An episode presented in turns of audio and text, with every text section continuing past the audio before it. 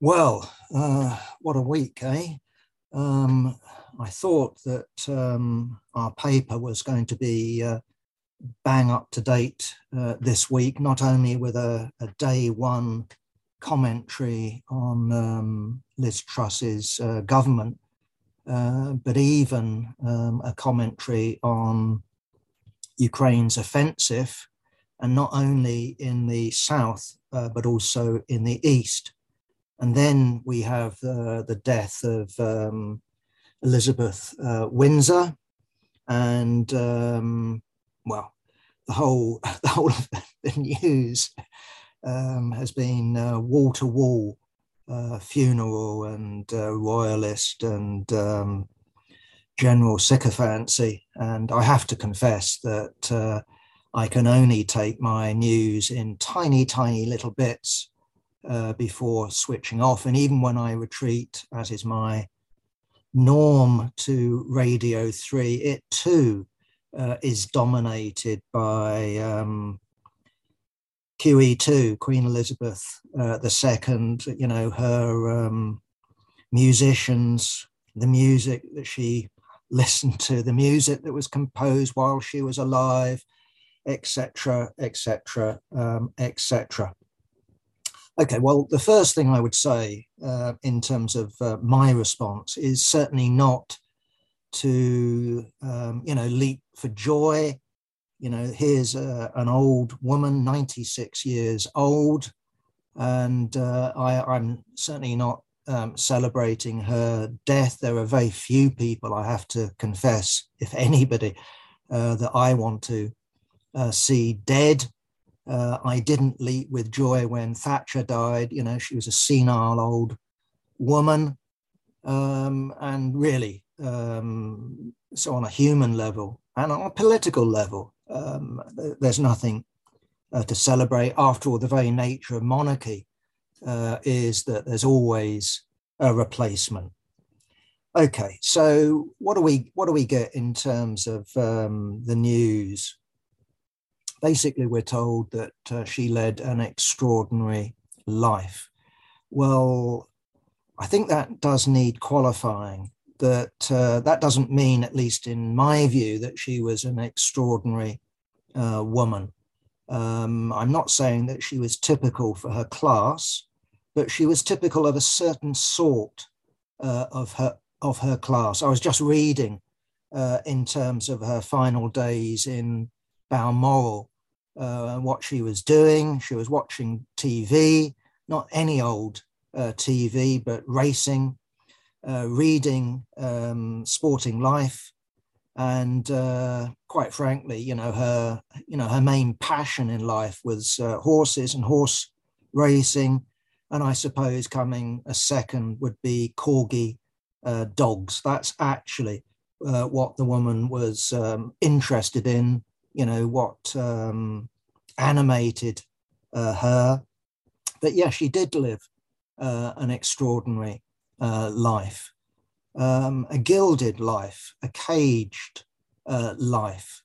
Uh, someone who was surrounded by servants, who was brought up not uh, by two parents, but by a whole number of different nannies and governesses, um, yes, you know, what did her life consist of? I haven't got a clue in terms of, you know, how much time it took up, but an, a considerable amount of her time would be taken up with official duties.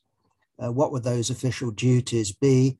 Opening things. She must have opened, you know, thousands and thousands uh, of uh, buildings and gardens and I don't know what. Uh, she must have spent ages, you know, seeing people uh, come to her in order to be given a knighthood or some gong uh, or uh, uh, another. yes, she had audiences with um, a whole string of prime ministers going back to Winston Churchill. I don't know what they talked about. I certainly believe that she was committed to um, Great Britain as a, as a state.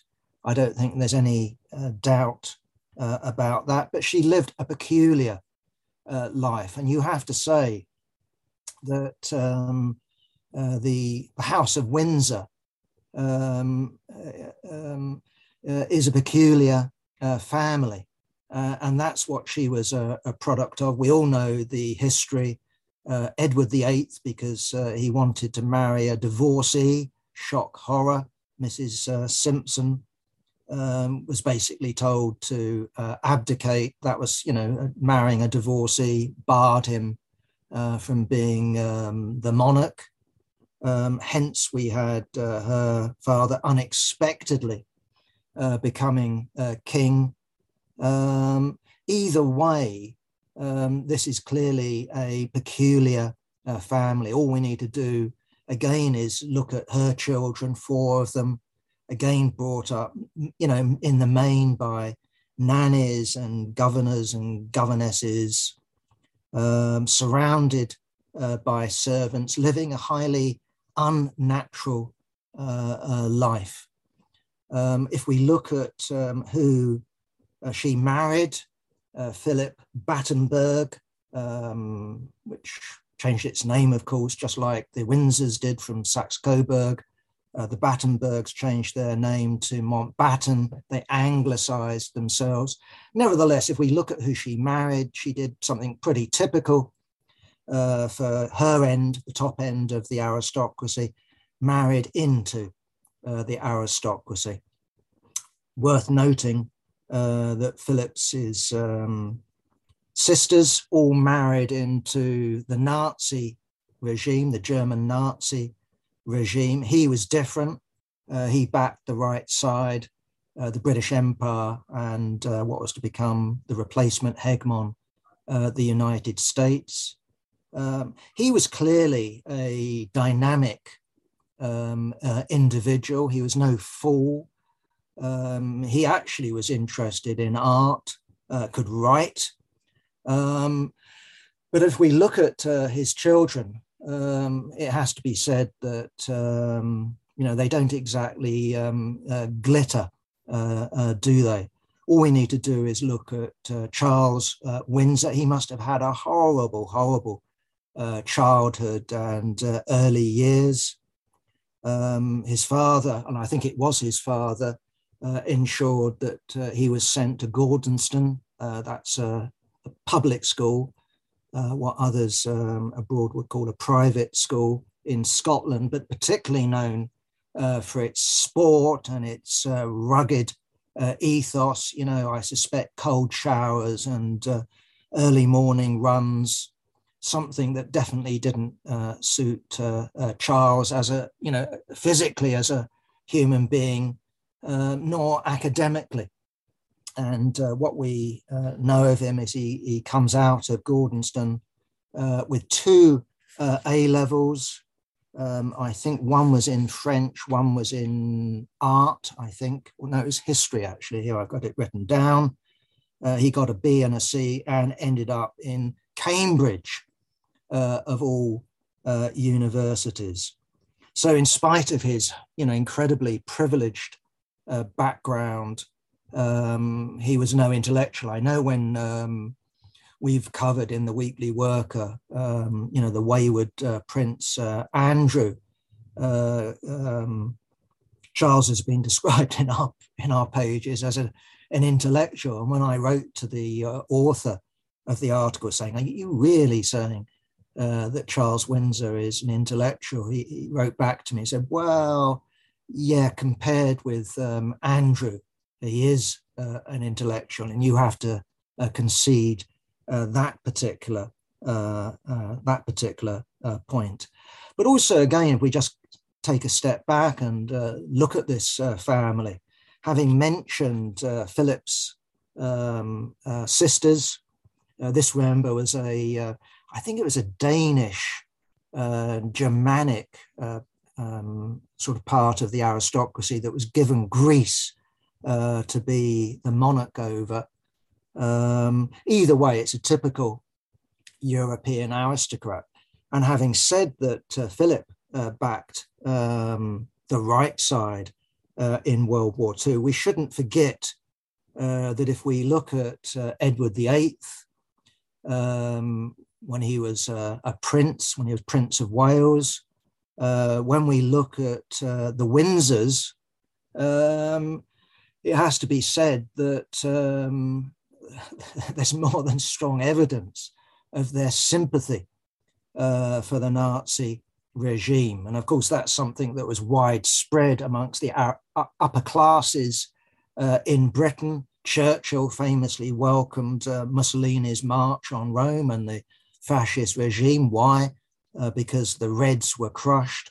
And in a similar fashion, actually, Churchill, and along with a lot of others, including a lot of the Windsors, uh, also welcomed the rise and uh, uh, the triumph uh, of the Hitler regime in 1933. And of course, there are the famous photographs of uh, Edward uh, the Eighth, uncle um, of the present Queen, along with um, his wife, uh, Mrs. Simpson, along with the two uh, um, children, uh, um, i.e., Elizabeth and uh, Margaret, giving the stiff arm uh, salute. Again, it should be pointed out that uh, when we had the um, was it 1936 Olympics, there are again notorious photographs of the England football team uh, doing uh, the same thing. But clearly, what we're dealing with here isn't a diplomatic protocol.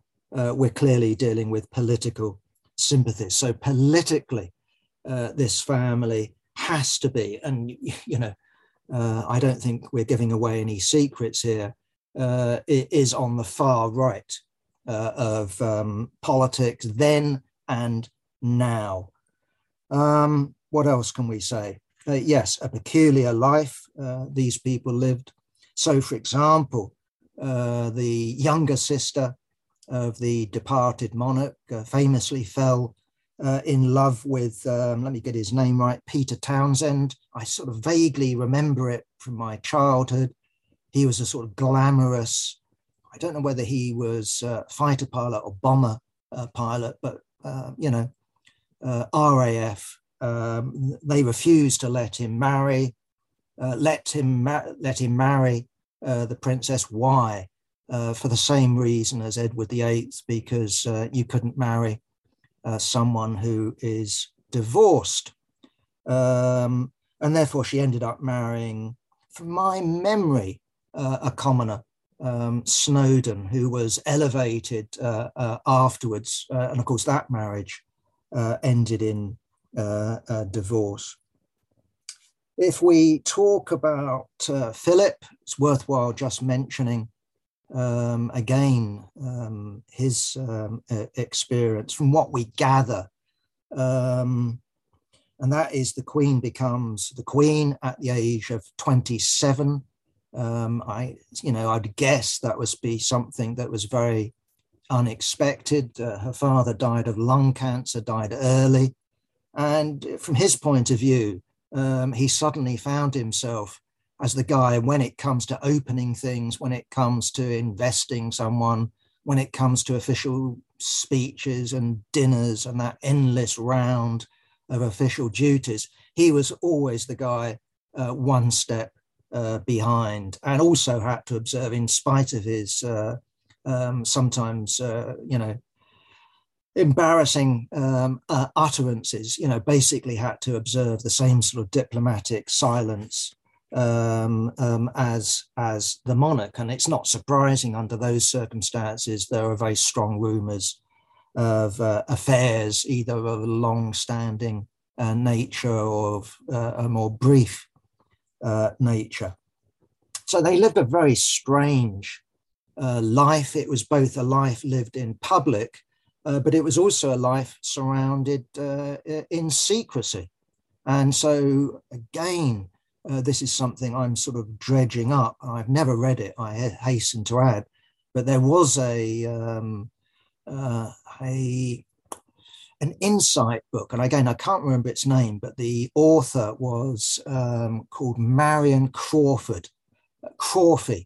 She was a governess um, or a nanny. I'm not quite sure. I think a governess. I think she was the nice governess uh, to the Queen. That when uh, the Queen grew up, um, she was um, moved aside, but went ahead and published a book, which you know, uh, as a result of which she was basically excommunicated uh, by the um, by the Windsor uh, um, uh, family, and apparently all that she let out um, that um, was embarrassing to the Windsors was that the former king um, had a bad temper uh, and expressed himself in, in, no uncertain terms during the course uh, of World War II. There's certainly nothing uh, shocking, nothing um, you know scandalous uh, in, in, terms of the book, but the royal family, at least at that point, uh, was determined to keep its affairs um, a secret uh, from um, the public. And that was a deliberate um, strategy uh, that um, uh, the royal family was both to be, you know, possession of the public, but at the same time shrouded in uh, mystery um, from um, um, uh, the public.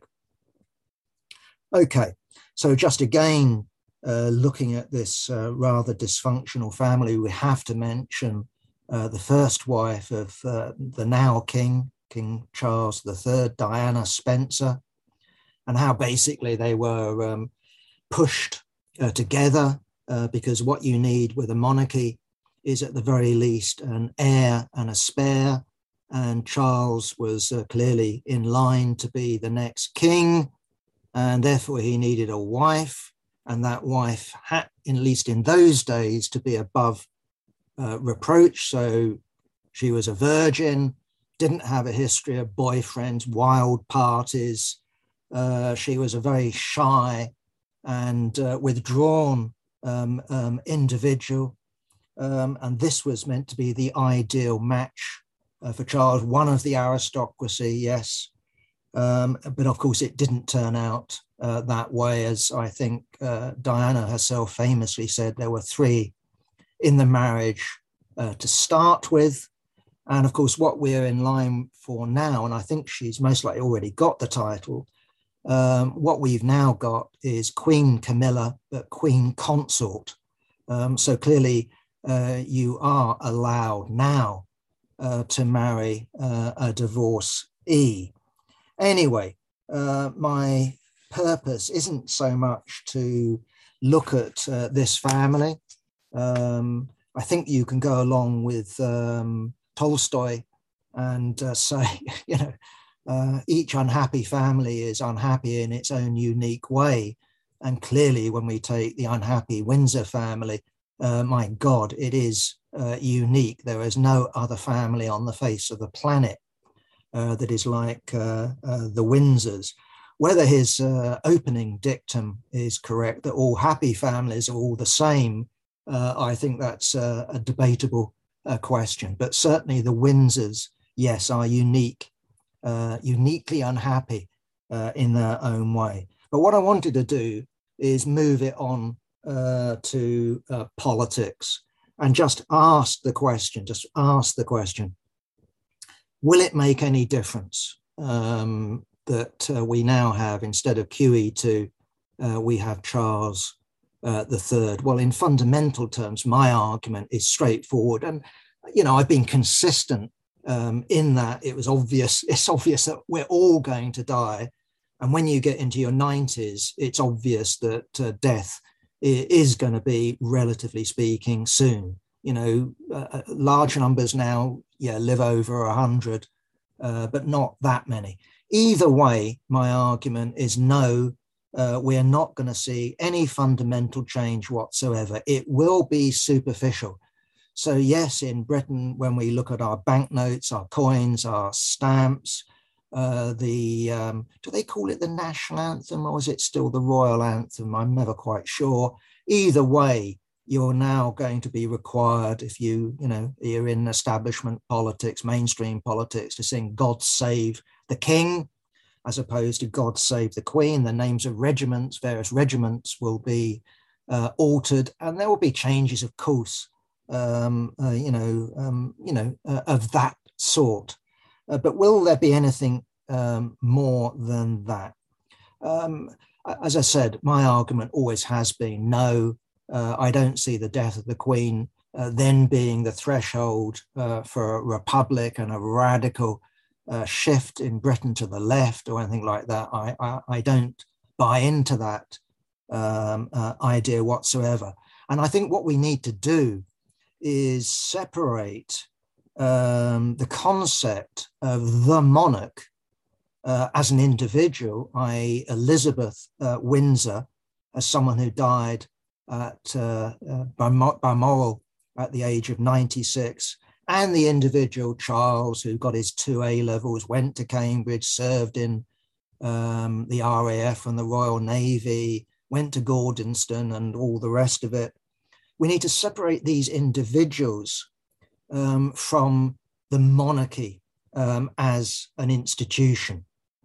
My basic argument is that uh, while monarchs have a certain power, um, that power uh, is uh, in reality um, minor.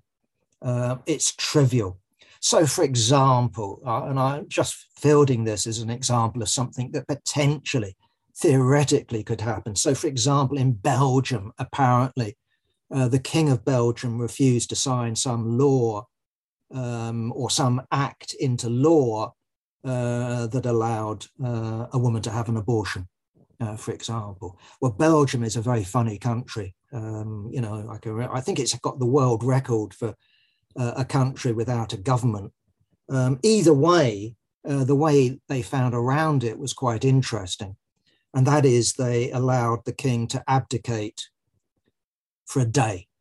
So I don't know who signed uh, the act into law, uh, but it wasn't the king. It wasn't this Catholic uh, king uh, that had to do that. They sort of excused him. Now, there, there was a play, or is a play. I didn't go and see it, and I don't know much about it, and I can't remember who wrote it. Um, but it was on in the West End of um, London. And I think it was just called King Charles III or Charles III. And the, the basic uh, conceit of the play was that um, King Charles III, he's, he's facing a authoritarian government uh, that wants to ban press freedom. And um, King Charles won't sign the act banning press freedom or, or media freedom uh, into law. And that's the crisis uh, that uh, the new king uh, faces. Well, in my humble opinion, given the background that I've painted out, I don't believe that a King Charles III, in terms of his family background, uh, would stand up for media, for press freedom, for the freedom of uh, speech. I, I, think quite the opposite, in fact. And indeed, although I haven't seen this play, I have had the dubious pleasure of reading HRH's book um, on uh, ecology and nature and uh, his world outlook. And what he says, he actually begins his book by saying what he's calling for is a revolution. And what it turns out to be, in terms of his call for a re- jointly, his book, by the way, is jointly uh, written by with two other authors. So uh, he, he doesn't pretend that the, these are all his own ideas. He obviously approves of them, though. Uh, he begins with, Yes, I'm calling for a revolution.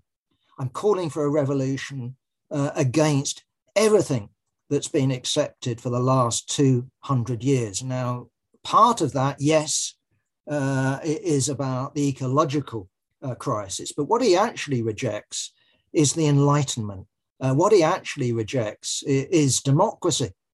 Uh, what he's actually standing for is some sort of um, um, return to feudalism, uh, where everyone supposedly knew their place and everyone was in their place. And uh, the job of those at the top of society was to look after uh, the less well off. But it was their birthright uh, to be at the top. And that is the society uh, that this individual uh, actually believes in. I don't think we'll hear, hear much more about it. but if you want to get an insight to the sort of things he thinks, go and have a look uh, at his book when he wrote it uh, as uh, the Prince uh, uh, of Wales. It's worthwhile uh, doing. So I don't see him, um, you know, standing up for press freedom. Um, but the main point I want to make really is, uh, as I said, is that we need to distinguish between the individual who could potentially uh, refuse to sign some piece of legislation, some piece of, um, uh, you know, an act of parliament into law. That's that's possible, but the reality uh, of um, individual monarchs is they're actually a servant of the system. And we need to think about the monarchy as not, as so many on the left do, some sort of antiquated feudal relic. Well, of course, it does come from feudalism. But what we're dealing with in terms of the British monarchy and most other monarchies uh, in Europe is a thoroughly reinvented uh, monarchy that's fit for capitalism. And the role of the monarchy uh, under capitalism isn't simply uh, to provide some sort of glittering facade, uh, some sort of, um, uh, how should I put it, focus uh, for national uh, loyalty. It also exists as part of the capitalist state's, um, how should I put it, checks and balances against democracy. So it's not a question of the individual uh, tastes or particular political prejudices of a particular individual. It's the ability to use the monarchy, uh, for example, to call an individual from the House of Commons uh, to form uh, a government. So, for example, and it does take science fiction, we kept hammering home the truth uh, that if, for example, uh, something very strange had happened in 2019 in December. And uh, instead of having a Tory um, majority in the House of Commons, Jeremy Corbyn had led the Labour Party not only to a majority, but to a majority um, that was, um, you know, overwhelming. Um, the truth is that uh, you know unless there was you know revolutionary turmoil in society is that uh, the privy council would have urged elizabeth windsor not to call jeremy corbyn uh, to the palace to form a government but someone else for example uh, a keir starmer on the basis uh, that um, keir starmer could command a majority um, vote amongst Labour MPs. But it goes further uh, than that. Imagine if, for example, for one reason or another, Jeremy Corbyn had been called uh, to Buckingham Palace and had formed a government. Then we were we, we were in the midst of uh, all sorts of rumours when Jeremy Corbyn was first elected Labour leader. All sorts of rumours were uh, swirling around, not only from former uh, tops of MI5, MI6, but serving generals uh, that they wouldn't obey um, instructions from Jeremy Corbyn. And so it's worth noting, uh, of course, that the British uh, armed forces swear loyalty not to the government, uh, but to the monarch. Uh, in other words, what we have here is yet another check and balance, one of many that is embodied uh, within the monarchy, within the institution of the monarchy. You call it the crown, uh, uh, if you want, um, that guards uh, the system, that protects the interests uh, of the system face, faced with disturbance, faced with uh, danger. So, on that basis, my argument is quite straightforward. and that is that the establishment, the ruling class, the media, uh, will not be working to undermine, of course it won't, uh, King Charles III, quite the opposite.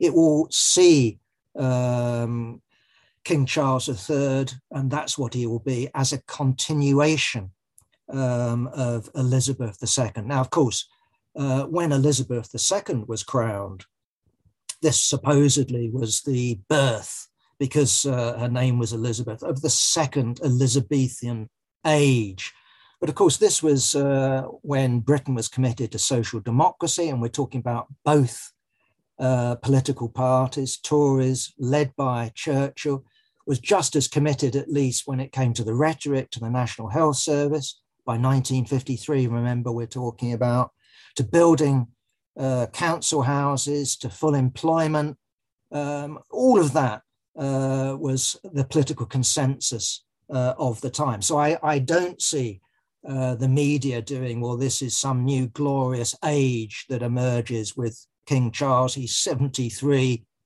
Uh, this isn't about uh, Britain being reinvented uh, in the image of Charles. And of course, it was never anything to do uh, with Elizabeth. It was the results of World War II and uh, the post World War uh, boom. Uh, that was what the so called Second Elizabethan age uh, was all about. Okay. What I wanted to do now is really turn to the question of um, high politics, because what has how should I put it, uh, enraged uh, an awful lot of comrades um, on the left is that uh, faced with the death um, uh, of um, the monarch up there in um, Scotland, what we've had is a whole series of trade unions and uh, other um, organizations either call off their strikes or conferences or demonstrations so we've had the RMT, the Rail, Marine and Transport, ASLEF, the Train Drivers Union, I think the CWU, Communication Workers Union, uh, they've called off uh, uh, strikes. Uh, the Trade Union Congress has uh, postponed its uh, conference in Brighton. And we've even had Extinction Rebellion um, cancel its protests that were uh, due this month. Um, I think you would have to say that these uh, its extinction royalty uh, uh, now they don't want to upset the establishment. Um, but I think this does illustrate something. It, it shows you uh, that confronted um, with the constitution, confronted by the establishment, loyalty to the nation, loyalty to the constitution uh, that trade union militancy can be trumped. Now, of course, not permanently, not for a long time. Uh, the funeral will be over soon. Okay, then we'll be into the run up to the coronation.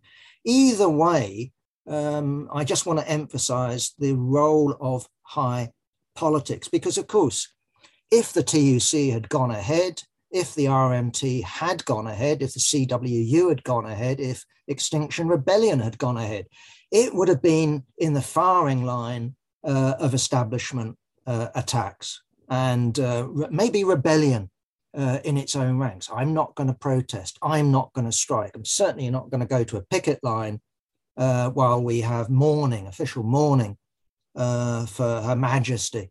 Um, and so, what, what it shows to me is any idea of the abolition of the monarchy requires a party, and it requires a party that's done an awful lot of work in the run up to any death or any crisis of the monarchy that delegitimizes the monarchy, delegitimizes uh, the constitution.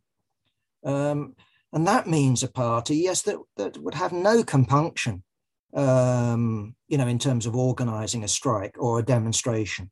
And I'm, reminded, uh, if we go back to the 19th century, uh, to the death, get me, get my kings right. I think it would be, um, and it could be wrong, but I think it was George the Fourth um, who was before uh, Victoria. And again, this is from memory. I think Victoria went was became Queen Victoria. I think 1833. I'm pushing my my history to tell the truth, but around about then. But what was notable uh, about the funeral? Uh, let me see who's saying 1837. Thank you. What was notable uh, about the funeral uh, of the dead king uh, is the London mob came out and cheered and celebrated the death of this hated king. And I don't think it's any surprise uh, that what we were dealing with here is a situation of Chartism and the rise uh, of Chartism. Uh, Britain had put off, uh, because of a historic compromise, its bourgeois, uh, the threat of a bourgeois revolution over the vote. That was 1832. Uh, I think Comrade Chair, the Great Reform Act, which of course didn't give the vote uh, to workers. Um, and hence the rise of the Chartist movement. And of course, the Chartist movement had a respectable uh, wing, but it also had a very unrespectable uh, wing, the physical force uh, uh, Chartists.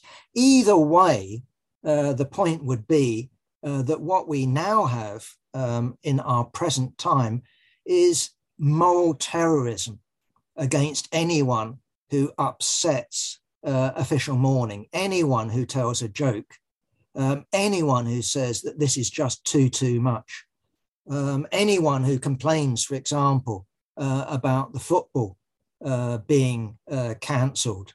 Uh, all these people put themselves uh, in line for um, basically a witch hunt. Um, and so, you know, my argument is that um, uh, this um, is not going to change uh, simply because you have a, a, dead queen and uh, a new king. Uh, the, the, establishment will carry on with its cult of monarchy uh, because it's too useful uh, to let go. Okay, I want to move on. I think I've covered most of what I wanted to say. Okay, so we'll move on to what was going to be the um, main content, of course, um, of the political report, and I'll keep uh, the rest uh, pretty brief. And of course, that's uh, the Liz Truss uh, government. And we've got a, an article in this week's paper, lead article, uh, on our comment um, analysis on day one. Uh, we've got a pretty good idea uh, of um, you know the the politics uh, that's involved, uh, the shape of the, the cabinet, uh, and uh, the various other ministerial appointments. And of course, what is notable about it is two things that strikes you first of all, and that is um, number one, its diversity. Uh, which uh, ticks an awful lot of boxes with uh, far too many people on the left I don't think this was a result of, well, we've got to have a black person, we've got to have an Indian person, we've got to have a woman, we've got to have. I don't think that was uh, the approach. It's true that the Tory party uh, actively did, uh, under Cameron, go out to change itself, to reinvent itself. That's certainly true. And we now see the results um, um, of, that. But what's notable, um, um you know, uh, leave aside uh, the image uh, question of a, a very diverse uh, cabinet um, is its political uniformity. And I just think this is just worthwhile. At the moment, we've got a general election uh, going on in Sweden, and the, the expectation is that the Swedish Democrats, a far, far right party, uh, will do very well. And maybe, who knows, depending on um, the sort of constellation of different uh, political parties, maybe even ends up in government. Now, this is a party that it, that had previously been associated uh, with out and out uh, Nazis. So it's not a Nazi party, uh, but a party uh, which did contain uh, Nazis within it. And we are talking about Nazis, not just fascists. So I was just happened to be re- reading an article on the forthcoming Swedish general election and its likely result uh, by a Ethiopian Swedish uh, journalist. And this uh, journalist begins by saying, if you were in Britain and you read the Swedish Democrats manifesto, you would just think it's the Tory party. Um, and I think that's uh, no doubt true. But to me, that says something about the Swedish Democrats and how they reinvented themselves um, how should I put it, in, in terms of detoxifying um, themselves in terms of uh, their association in the past with Nazis, with how, how we should actually view the Tory party. This isn't just some, how should we put it, um, to use the usual jargon of journalism in Britain, a centre right party. The Tory party is a right wing party and when the Tory party used to uh, sit uh, in the European Parliament, it didn't sit, and this is this is noticeable, with the traditional parties um, of the centre right. Quite the contrary. It actually, and this was under David Cameron, positioned itself uh, to sit with the parties of the far right. So, for example, um, was it peace and justice in um, Poland, uh, as an example? Um, Fidesz um, from um, Hungary, uh, as um, an example. So, this is a far right party that clearly, under Liz Truss, has moved further to the right. Now, I think we are too used to equating, at least in Britain, uh, public spending uh, with the left and uh, austerity uh, with the right. Uh, obviously, this is something that we associate with uh, George Osborne, Chancellor under Cameron and David Cameron and the coalition government and the financial crisis of 2008, 2009, and savage cuts in public spending. And so, what we've got with this government, um, I presume, eating words, you know, I will not give any handouts, uh, Liz Truss on the campaign trail in front of the 160,000 individual Tory party members. Well, now we've got the promise. Who knows how much uh, it will end up being? But the package that she's announced um, is meant to be, as I say, no one knows the exact uh, total, between 90 billion and 150 billion. This is going to be paid uh, down the line uh, by taxpayers, but nonetheless, this is a massive subsidy um, for uh, consumers, both uh, capitalist consumers and um, uh, the mass of the population when it comes to winter. And I, I, just make the point that the idea that you have to be left wing to go in for high spending. Well, have a look at Nazi Germany, or for that matter, fascist uh, Italy. Uh, these regimes were associated with large scale public works with very high levels uh, of expenditure. So we need to understand what this party is. It is a party that's to the right now uh, of where Boris Johnson uh, was. So you know, I don't know. I mean, you, you can get in and say this is the most right wing since, but I think this is the most right wing government uh, Britain has seen. I, I certainly think that's a safe thing to say in modern times.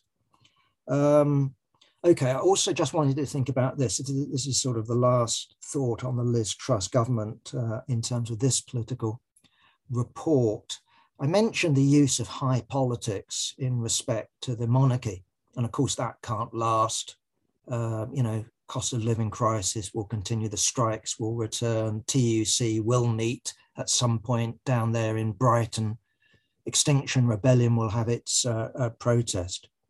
Uh, but what we've written about in the paper for some considerable time, and I, I think that this is a real danger, and I do mean danger, and that is that the government will, quote unquote, bring the war back home. And of course, what I'm talking about is the Ukraine war. And um, I think myself that there's a distinct possibility, uh, not only of uh, Liz Truss doing what Boris Johnson urged. Remember when in Parliament he was giving advice to his successor, whoever he or she uh, was going to be. His first line was stick close to the Americans. And I think that will certainly be the case with Liz Truss she will stick close to the Americans. And what that means is continue to supply Ukraine with arms.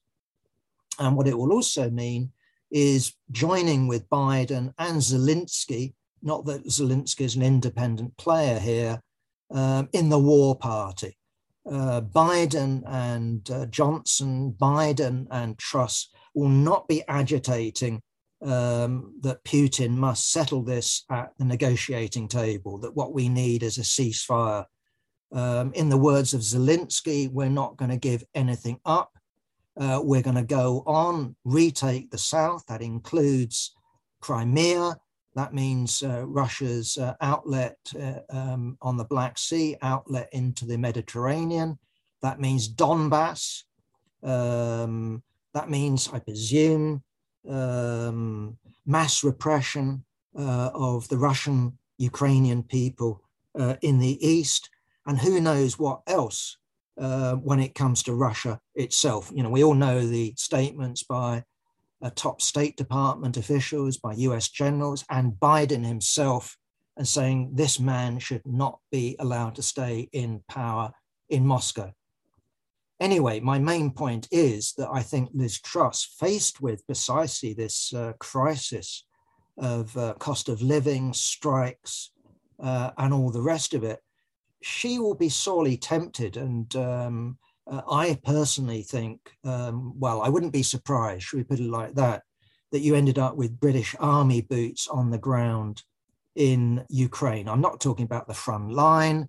I'm talking about in the West, but openly there in the West of Ukraine, acting as advisors, trainers uh, to the Ukrainian um, armed forces. And what we'll get precisely, therefore, is the politicization uh, of these strikes, accusations uh, that Britain is at war. And we shouldn't just expect uh, 100 billion being forked out in terms of subsidizing uh, gas and electricity uh, this winter and maybe next winter. You know, look at Scotland, uh, of where you've had rent controls. I wouldn't discount uh, that uh, by any means. Uh, and of course, I would also very much expect whatever Liz Truss said on the campaign tra- trail, rationing if it's a cold winter. In other words, state action. But basically, uh, this will be done on the basis that Britain, to all intents and purposes, is at war. And the, problem, the precise problem is for those that keep quiet about the um, Ukraine war, those that actually support Ukraine, those that stand uh, by the slogan self determination and territorial integrity uh, for Ukraine, the problem is that there's the trump card that the government will play. That if you want to stand in solidarity with Ukraine, therefore you've got to take the consequences. And amongst the consequences is uh, we put sanctions on Russia, and we were agitating uh, to cut off Nord Stream what Nord Stream two. Let me get it right. So that wasn't opened, uh, and in retaliation, I'm being very crude here, but in retaliation, uh, Putin switches off uh, Nord Stream one, and we see um, energy prices shoot uh, upwards. Well, the argument would be that if you stand uh, by Ukraine, you've got to be prepared to pay a price uh, for standing up to Ukraine. And there's a logic there. And anyone who says that you engage in a war, even if it's a proxy war, and it's all for free, that there is no suffering, uh, that's delusional and dishonest. Uh, and I'm, I'm merely saying this because, uh, you know, to be uh, um, to be armed is to be prepared. And my expectation is uh, that individuals like uh, Mick Lynch could easily be targeted um, uh, in this campaign. Who does, who, who does he admire as a politician the most? James Connolly, someone who was a German victoryist in World War One, Daily Mail, The Express, The Times, the Sun, imagine them, and one can carry on uh, into the rest of the trade union movement. Which side are you on? Are you on the side of democracy, plucky Ukraine, territorial integrity, or the evil monster uh, in the Kremlin? And behind him, uh, a communist, in inverted commas, uh, China. So I think that the left um, ignores high politics and steers clear of high politics at its peril. Uh, those that think that the monarchy uh, will collapse with the death of um, Liz too, those that think that all that matter is strikes and demonstrations, um, I think they miss the big picture or the, the rounded uh, picture. Anyway, in my last few minutes, give it five to 10, And that's all. I'll just touch upon uh, what's happening in Ukraine itself, and at least my um, individual uh, assessment of it. Um, we all knew, we all expected, didn't we? A Ukrainian offensive to the south. It had been waved about, it had been flagged. It's now being dressed up that this was uh, a very, very clever uh, Ukrainian stratagem uh, to get Russia to divert troops to the south. Maybe that's the case. Uh, I don't know. Either way, what we have is an attack to the south that uh, has made very little difference. A few villages, and it really is a few. Um, last time I read, it was three villages in the south that had fallen. On the other hand, when it comes to the eastern front, remember, we're not talking about Donbass here, we're talking about the north uh, of uh, the Donbass uh, we see some progress, and we're not talking about villages, uh, we're talking about towns uh, being taken uh, by the Ukrainian forces. Now, uh, in terms of my recent article in the Weekly Worker, I've quoted this um, rule, um, three to one rule, um, that an attacking side needs um, numerical superiority um, and the mathematical formula, and it's all been worked out, by the way, mathematically, uh, is three to one. Um, well, okay. And then you get into the more complex things that you have to discount artillery, uh, you have to count, discount tanks, you have to discount drones, and all the rest of it. Nonetheless, as a general rule of thumb, um, an attacking army will need superiority. And at least in terms of what I've read, uh, that doesn't exist on either front. Uh, that what you're dealing with is more or less a situation of parity. Uh, that in terms of numbers, in terms of troops, uh, you're dealing one to one. When you're dealing with tanks and planes and artillery pieces, Russia has overwhelming superiority. Of course, what we have is Ukraine being massively supplied now uh, by America, by Britain, uh, by other European powers, but it clearly is the United States uh, that's the main player here, ploughing in uh, uh arms.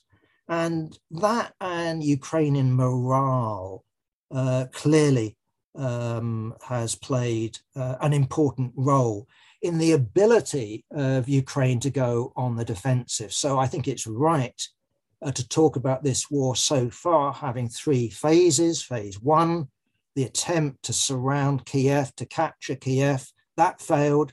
Uh, Russia's armies have to retreat back north. Phase two went better for Russia. Not spectacular progress, grinding, grinding, uh, but progress in the south, uh, more rapid uh, progress. So breaking out of um, Crimea, um, not getting uh, to Odessa, not cutting off uh, Ukraine from the sea, but nonetheless considerable progress uh, by the Russian armed forces, and now a Ukrainian counteroffensive on two fronts. Now, my own assessment, for what it's worth, unless the morale of the Russian army breaks, um, there will be no decisive uh, breakthrough. Uh, there will be no um, scuttling uh, of um, Russian troops. On the other hand, uh, what we're dealing with when we talk about morale is not only the morale of the fighting troops, which matters very, very much, but also the morale of ruling circles. You know, if Ukraine had lost uh, back in February, that wouldn't have caused a crisis for the Joe Biden presidency uh, in Washington. It would have been a setback, uh, but nothing more. Uh, but if uh, Russian troops uh, start to retreat as opposed to advance, and we see more and more Ukrainian flags, you know, raised over more and more, not only villages but towns. I think uh, there will be a crisis in the Kremlin. Uh, now it's inevitable, just like with Elizabeth II, that uh, people depart, and uh, um, I think it's quite conceivable if that happens uh, to see the departure of um, Vladimir Putin. Now, whether that means regime change, that's a different matter entirely. You know, the first stage would be the FSB uh, basically retiring uh, Vladimir Putin to a sanatorium and maybe then saying, well, this was his war. Of course, it wasn't just his war, uh, it was theirs, but they could conceivably put forward the idea that this was just the act of a, an individual. He's now been retired, uh, you know, with honors, but he's ill or something along uh, those lines, and some sort of suing uh, for peace, for negotiations. Um, you know, we give up all of Ukraine, but we want to negotiate a deal with Sebastopol or something like that.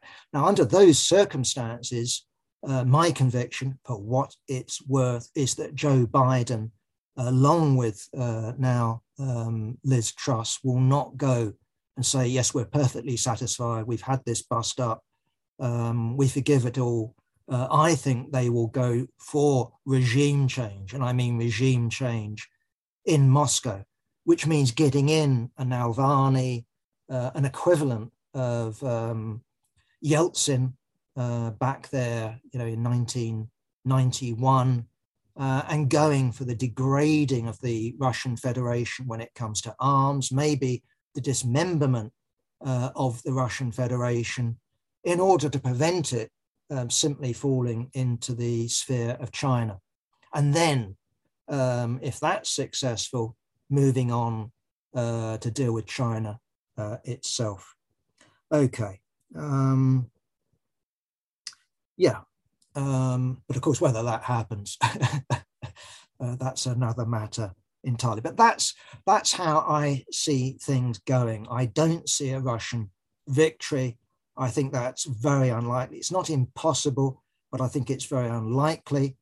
Um, it's not that I'm predicting a Ukrainian victory. I think you know the chances are uh, that we're dealing with a stalemate, that suddenly something goes uh, in Moscow, um, and I think that's the calculation um, of the uh, Biden uh, administration, which goes way back in terms of their strategic planning. And with that, I will draw to a close. Thank you, Kevin.